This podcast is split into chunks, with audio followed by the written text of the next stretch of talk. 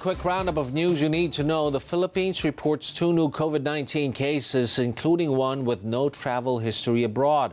But the Health Department is not yet confirming if it's the country's first case of local transmission.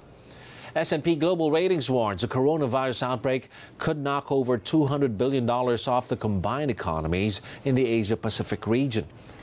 And Philippine investigators eye three angles in the helicopter crash that involved top police officials. Those are the stories making headlines. You can also go to news.abs-cbn.com slash ANC for more details of today's biggest stories.